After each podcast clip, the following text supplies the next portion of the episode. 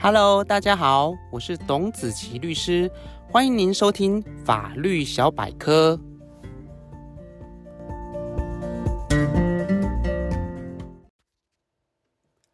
各位听众朋友，大家好，今天要和大家来分享的主题是关于公寓大厦的管理费问题。公寓大厦的管理维护都需要一笔公共基金来支应，而公共基金的来源主要是来自于各住户缴纳的管理费。如果住户不缴纳管理费，不仅会造成管理维护基金的短缺，对于其他按时缴纳的住户来说，也相当的不公平，更会对于公寓大厦的管理维护，甚至居住品质产生一定不良的影响。而对于不缴管理费的住户，应该如何来处理呢？根据《公寓大厦管理条例》的规定，区分所有权人或住户积欠应缴纳的公共基金或应分担的费用，已经超过两期或达到相当的金额，经过相当的期间的催告而仍然不给付者，管理委员会就可以诉请法院命其给付。因此，在具体的做法上，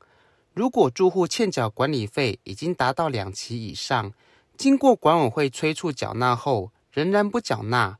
管委会就可以依据法律的方式，例如向法院申请核发支付命令，或者直接向法院提起诉讼，来请求该住户缴纳管理费。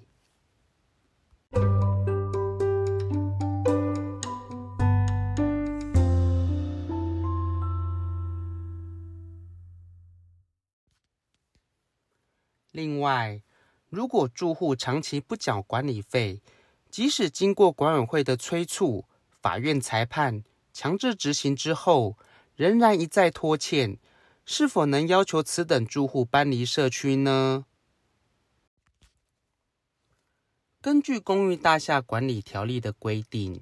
住户如果积欠应分担的费用，经过强制执行之后又再度积欠，金额达到其区分所有权总价 百分之一 时，是由管理委员会来促请其改善。如果在三个月内仍然未改善者，管理委员会就可以依据区分所有权人会议的决议，诉请法院强制该住户迁离。因此，在前述请求法院强制住户迁离的事件当中，必须符合三个要件。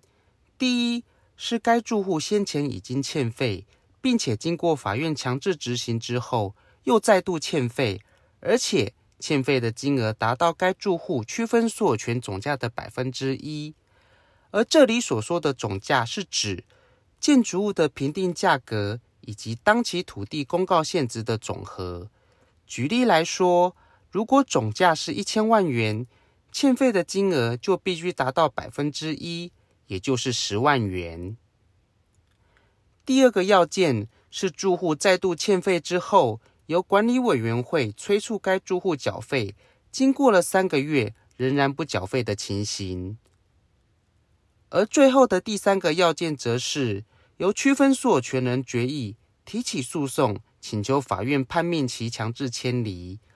而区分所有权人决议的方式，除了规约已经有特别规定之外，依据《公寓大厦管理条例》，必须有区分所有权人三分之二以上的出席，以出席人数四分之三以上的同意行之。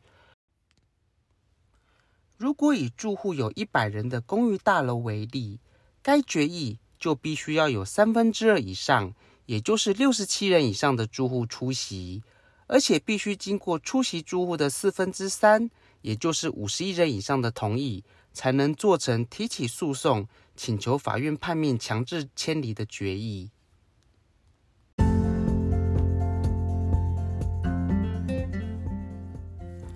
以上就是今天法律小百科的分享。